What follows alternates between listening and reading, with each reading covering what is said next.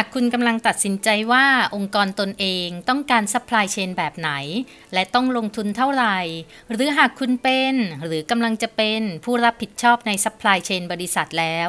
กูรูโลจิสติกส์พอดแคสต์จะได้นำเสนอแนวคิด และเทคนิค เพื่อให้สามารถฝ่าคลื่นการเปลี่ยนแปลง ท่ามกลางความรวดเร็วในการสื่อสาร ด้วยเทคโนโลยีล้ำสมัย เพิ่มประสิทธิภาพในการส่งมอบ และเพิ่มการบริการที่ได้ใจลูกค้ามากขึ้น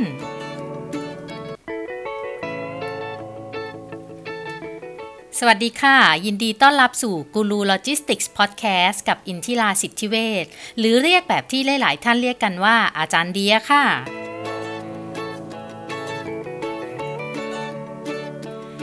วันนี้จะมาบอกว่า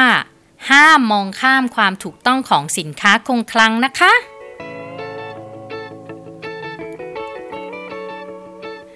ในการบริหารจัดการคลังสินค้านั้นนะสิ่งที่สำคัญที่สุดก็คือสต็อกในคลังสินค้าต้องตรงกับในระบบค่ะ หรือพูดง่าย ๆ ก็คือสต็อกต้องถูกต้องเมื่อมีการตรวจสอบจำนวนคงเหลือ หลังการรับเข้าเบิกออกจากคลัง ไม่ว่าจะคลังสินค้า คลังวัตถุดิบ คลังอะไหล่หรือว่าจะวิบก็ตาม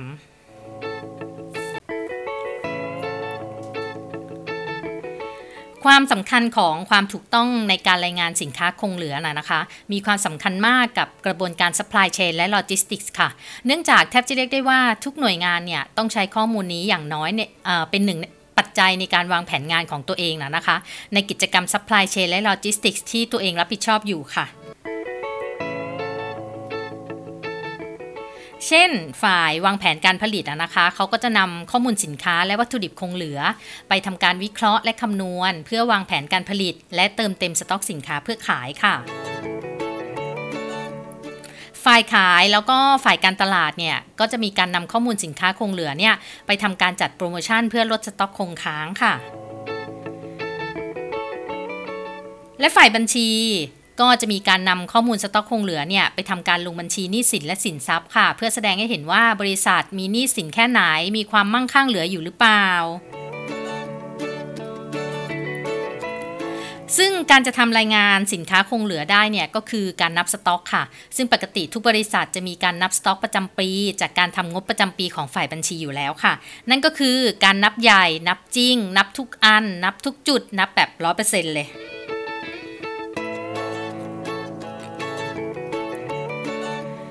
และนั่นก็จะทำให้เกิดเหตุการณ์เรื่องจริงผ่านจอกันแทบทุกบริษัทค่ะ ก็คือเจอว่าปริมาณสินค้าคงเหลือไม่ถูกต้องตามในรายงานบัญชี คือบัญชีเนี่ยเขาก็จะมีการทำรายงานขายจากการทำบินใช่ไหมคะ แล้วก็มีการทำบัญชีการใช้วัตถุดิบ แล้วก็อย่างอื่นเพื่อใช้ในการผลิต เขาก็จะมีข้อมูลที่ฝ่ายผลิตต้องแจ้งจำนวนที่ผลิตได้ที่ส่งเข้าคลังเพื่อขายจำนวนที่ส่งเข้าคลัง ฝ่ายบัญชีก็จะถือว่าเนี่ยมันควรจะได้ออกมาเป็นเงินรายได้ถ้าขายได้นะ แต่ถ้าขายไม่ได้มันก็ยังจะต้องมีสิ่งสถิตอยู่ในคลังที่ไหนที่หนึ่งสี่เพื่อรอให้เราขายเป็นเงินคืนมา ทีนี้พอมันไม่ตรงกันก็ต้องมานั่งอธิบายกันให้ได้ค่ะว่าของมันหายไปไหน เพราะว่าสสารน่ะไม่มีทางหายไปจากโลกนี้ การที่สินค้าที่เรานับได้ไม่ตรงกับปริมาณสินค้าคงเหลือจากการบันทึกเนี่ยมันจะมีผลยังไง แล้วเราต้องใส่ใจกับมันด้วยหรือมามาฟังกันค่ะเดี๋ยวจะเล่าให้ฟัง ตอบง่ายๆ แบบไม่ใช่กำปั้นทุบดินนะคะ ก็คือเงินคุณหายไปจากกระเป๋าไงคะ ไม่ว่าจะเป็นสินค้าที่นับได้น้อยกว่าที่ควรจะเป็นก็แสดงว่าของหายค่ะ เพราะถ้าบันทึกถูกต้องรับเข้าจ่ายออกหักลบแล้วเนี่ย มันก็ควรเหลือตามที่บันทึกจริงไหมแต่เหตุไฉนเลยของที่นับได้ถึงเหลือน้อยกว่า นั่นก็เพราะมีการหยิบไปเกินไหมหรือว่ามีขโมย หรือว่าสินค้าที่นับได้มันมากกว่าที่ควรจะเป็น ดูเหมือนว่าจะดีใช่ไหมคะ เพราะว่ายังมีของอยู่ของไม่หาย แต่ลองคิดดีๆนะคะว่าของที่มีมากกว่าที่บันทึกน่ะ ก็อาจจะหมายถึงการที่คุณหยิบสินค้า ส่งให้ลูกค้าไม่ครบจำนวนตามที่ลูกค้าสั่งมา หรือว่ามีการหยิบสินค้าผิด หยิบตัวอื่นไปส่งให้ลูกค้าแทน ลูกค้าได้สินค้าที่ไม่ใช่ตามที่สั่งซึ่งทั้งสองอย่างเนี่ยก็ไม่ส่งผลดีต่อบริษัทแน่นอนเลยค่ะจริงไหมคะ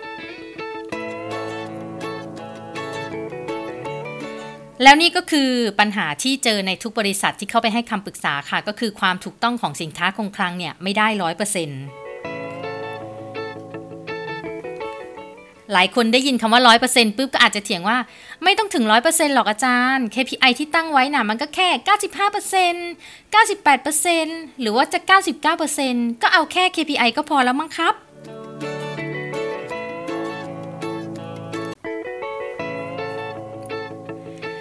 ถามก็คือว่า แสดงว่าบริษัทน่ะยอมรับในสินค้าหายได้ใช่หรือเปล่า บริษัทยอมเสียตังค์ฟรีๆซื้อของมาเพื่อผลิตแล้วไม่ต้องให้ขายก็ได้ใช่ไหม ถ้าคำตอบคือใช่ ก็โอเคค่ะ เพราะแสดงว่าคุณมีเงินมากพอที่จะจ่ายฟรีโดยไม่ได้อะไรคืนมาพูดง่ายๆก็คือ คุณกำลังทำการกุศลอยู่นั่นเอง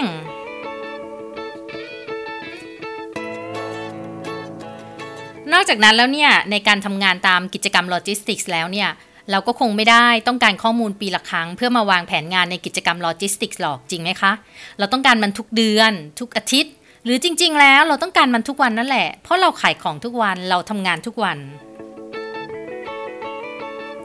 บางบริษัทบอก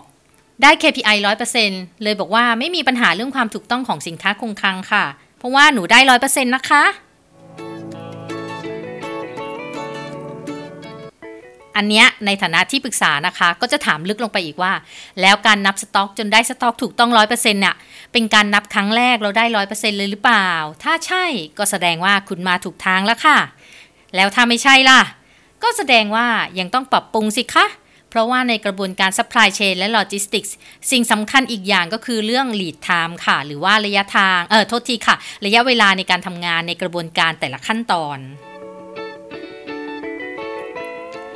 เมื่อคุณนับไม่ได้ร้อยเปอร์เซ็นในครั้งแรก นั่นหมายความว่า คุณต้องนับอีกครั้งใช่ไหมคะ คุณถึงจะทำได้ถูกต้องร้อยเปอร์เซ็นเมื่อคุณใช้เวลาเพิ่มขึ้น ต้นทุนด้านเวลาก็เพิ่มขึ้นค่ะ ค่าใช้จ่ายที่เกี่ยวกับการใช้เวลาก็เพิ่มขึ้น เช่น ค่าแรง ค่าเสียโอกาสในการเอาเวลาไปสร้างรายได้ทั้งหมดทั้งมวลที่ว่ามาเนี่ยก็คือทำไมการรายงานสต็อกคงเหลือถึงมีความสำคัญค่ะ ถ้าเจ้าของกิจการหรือว่าเจ้านายหรือว่าใครที่ฟังแล้วเนี่ยอยากให้ลูกน้องและคนอื่นๆ เข้าใจมากขึ้นในเรื่องโลจิสติกส์แล้วเนี่ยก็ฝากแชร์ต่อให้ด้วยนะคะ อย่าลืมกดติดตามด้วยนะคะ จะได้ไม่พลาดเรื่องอื่นๆเนี่ยมีเรื่องอีกมาเล่าให้ฟังอีกเยอะเลยค่ะทีนี้ต่อมาคำถามที่มักจะเจอเวลาเข้าไปให้คำปรึกษานะคะ ก็คือว่าแล้วจะต้องทำยังไงถึงจะทำให้สต็อกสินค้าถูกต้องตรงกันล่ะคะอาจารย์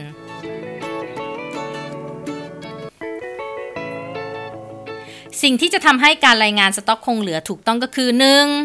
1. บันทึกข้อมูลการเข้าออกของสต็อกทุกครั้งนะคะ ย้ำทุกครั้งค่ะ ไม่ว่าจะเป็นการยืมไปก่อน จะเป็นการส่งคืนหรือจะเป็นการเอาไปทดสอบ การเอาไปตรวจ QC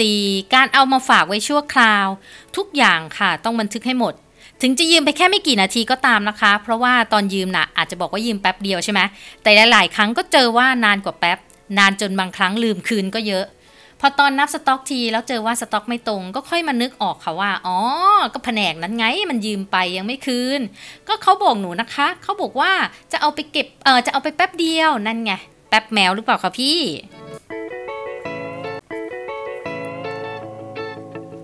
อย่างที่สองนะคะสิ่งที่จะทำให้การรายงานสต็อกคงเหลือถูกต้องก็คือว่า ของมันอยู่ตรงไหน วางมันให้ถูกที่ค่ะ พอวางมันคนละที่นับทีก็หาไม่เจอ ต้องมาควานหาว่ามีใครเอาไปวางตรงไหน เนี่ย ความอัศจรรย์ใจก็จะมังเกิดละว่าของที่หายดันโผล่มา ของที่โผล่มาก็งงว่ามาได้ยังไง สนุกสนานกันเลยทีนี้ ของทุกอย่างต้องมีที่อยู่เป็นหลักเป็นแหล่งค่ะ อย่าให้มันเป็นคนไร้บ้าน แม้กระทั่งของที่กัดจะวางชั่วคราว ก็ต้องกำหนดพื้นที่ชั่วคราวให้มันนะคะ พื้นทางเดินน่ะไม่ใช่ที่วางของ มันก็บอกแล้วว่าทางเดิน เวลาหาของไม่เจอทีไรแล้วถามหาว่าของไปไหนเนี่ย ก็จะเจอว่านู่นค่ะ นู่นครับ มันวางอยู่ตรงทางเดิน เฮ้อที่ปรึกษาได้ยินแบบนี้แล้วก็เพลียใจจริง ๆ ค่ะ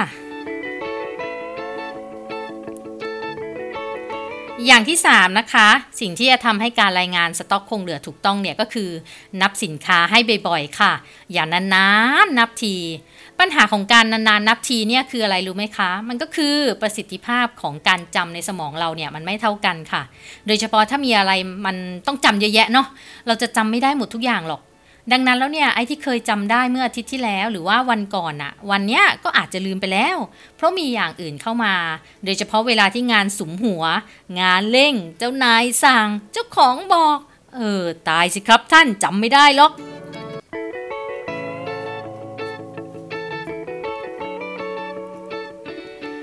วิธีการบันทึกข้อมูลเข้าออกให้สต็อกถูกต้องหรือการจัดการโลเคชันในการจัดเก็บนั้นน่ะนะคะ เดี๋ยวคราวหน้าจะมาเล่าให้ฟัง วันนี้ขอแนะนำเรื่องที่ 3 ก็คือการนับสินค้าให้บ่อยๆ เพราะว่ามันง่ายและก็ทำได้เลย ไม่ต้องมีความยุ่งยากอะไรเลยค่ะ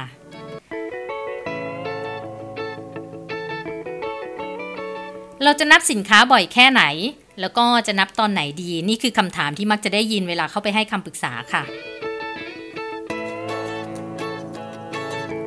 ก่อนอื่นเนี่ยทวนกันอีกนิดนะคะว่าในการนับสินค้าก็เพื่อเพื่ออะไรเพื่อตรวจสอบว่าสินค้าที่เรามีนั้นน่ะมีอะไรบ้าง เหลือเท่าไหร่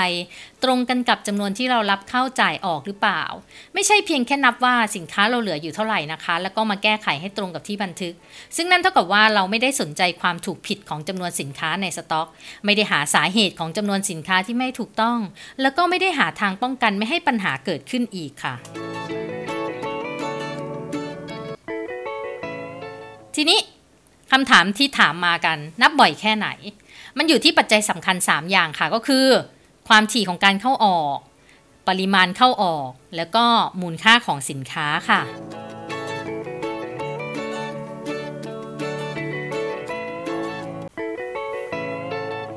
ถ้าของเข้าออกแบบถี่มาก แสดงว่ามีการผ่านหลายมือหลายครั้ง โอกาสในการพลาดที่จะหยิบผิด หรือว่าแพ็คสลับเนี่ยก็มีสูงค่ะทำให้สินค้าคงเหลือไม่ตรงกับที่บันทึกไว้ ถ้าของเข้าออกเยอะ แสดงว่าต้องนับจำนวนเยอะ ยิ่งนับเยอะ ยิ่งพลาดง่าย นับขาด นับเกินมีเจอแน่ ๆ โอกาสที่ของจะเหลือไม่ตรง มีพอๆกันกับความถี่ของการเข้าออกเลยค่ะ ของมีมูลค่าสูง หายทีนึงก็จะแค่ถึงจะแค่ชิ้นเดียวก็ทำเอาเงินหายไปเยอะใช่ไหมคะ เทียบกับของราคาถูกที่หายแค่ชิ้น 2 ชิ้นเนี่ยไม่จะเทินกระเป๋าเท่าไหร่หรอก ยิ่งเก็บของมูลค่าสูงไว้หลายอย่าง ยิ่งต้องนับบ่อยยิ่งกว่าบ่อยค่ะคำถามถัดมาแล้วจะนับตอนไหนดี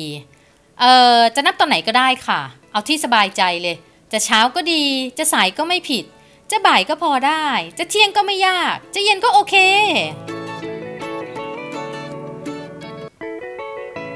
แต่แต่แต่สิ่งสำคัญต่อการนับสต็อกไม่ได้ขึ้นกับช่วงเวลาค่ะ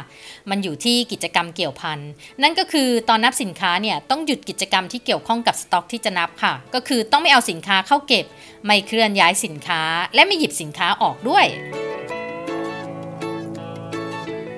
จะนับก่อนเริ่มกิจกรรม หรือว่าจะหลังกิจกรรมก็ได้ไม่ว่าอะไร แต่อย่านับถ้ายังไม่หยุดกิจกรรมเหล่านั้นค่ะ เพราะถ้ากำลังนับนับอยู่ใช่ไหม แล้วมีคนอื่นมาหยิบเข้าหยิบออก ไอ้ที่นับก็คงมั่วไปหมด แล้วก็มานั่งปวดเฮดว่าทำไมนับเท่าไหร่ก็ไม่ตรงกันสักทีว่ะ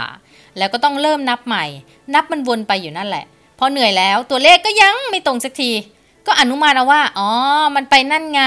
มันไปนี่ไง แล้วก็จบด้วยการ ปรับตัวเลข แปว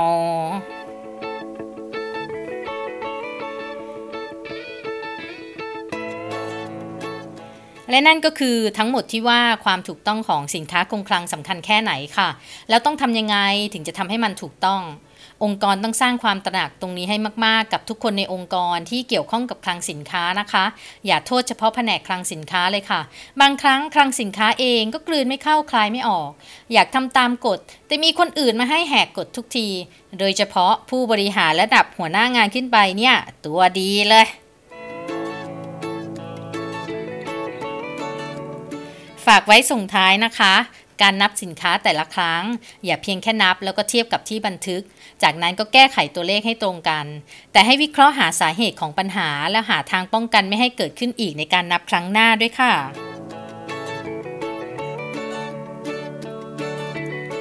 เพราะความถูกต้องของสินค้าคงคลังควรเป็นร้อยเปอร์เซ็นต์ถ้าเทียบกับที่เราบันทึกไว้ ถ้าคุณไม่อยากให้เงินหายลูกค้าหดทำไมของไม่พอขาย ทั้งๆทที่ผลิตมาเผื่อแล้วทำไมสภาพคล่องมันลดลง เพราะผลิตมาแล้วไม่ได้ขายทำไมบริษัทถึงอยู่ไม่รอด เพราะต้องเสียตังกับเรื่องไม่เป็นเรื่องนั่นไง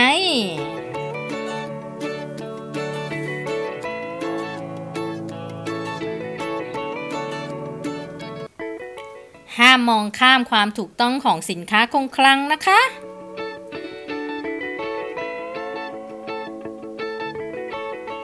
สำหรับวันนี้กูรูโลจิสติกส์พอดแคสต์กับอินทิราสิทธิเวทต้องไปก่อนค่ะ แล้วพบกันใหม่ในตอนหน้านะคะ ถ้าต้องการฟังย้อนหลัง หรือว่าจะฟังเรื่องอื่นๆ อย่างกระตุกต่อมความคิดพิชิตความสำเร็จ หรือจะเป็นนอกเรื่องนอกราวกับกูรูโลจิสติกส์พอดแคสต์ก็กลับไปฟังกันได้ทั้งในพอดแคสต์แล้วก็ใน YouTube Channel ค่ะ หรือว่าจะ Facebook Fanpage ก็ได้นะคะ ทั้งหมดใช้ชื่อช่องทางว่ากูรูโลจิสติกส์ค่ะ ฝากกดไลค์ กดติดตาม แล้วก็ที่สำคัญกดแชร์ต่อให้ด้วยนะคะ คอมเมนต์แนะนำมาได้ค่ะว่าอยากให้เล่าเรื่องอะไรบ้าง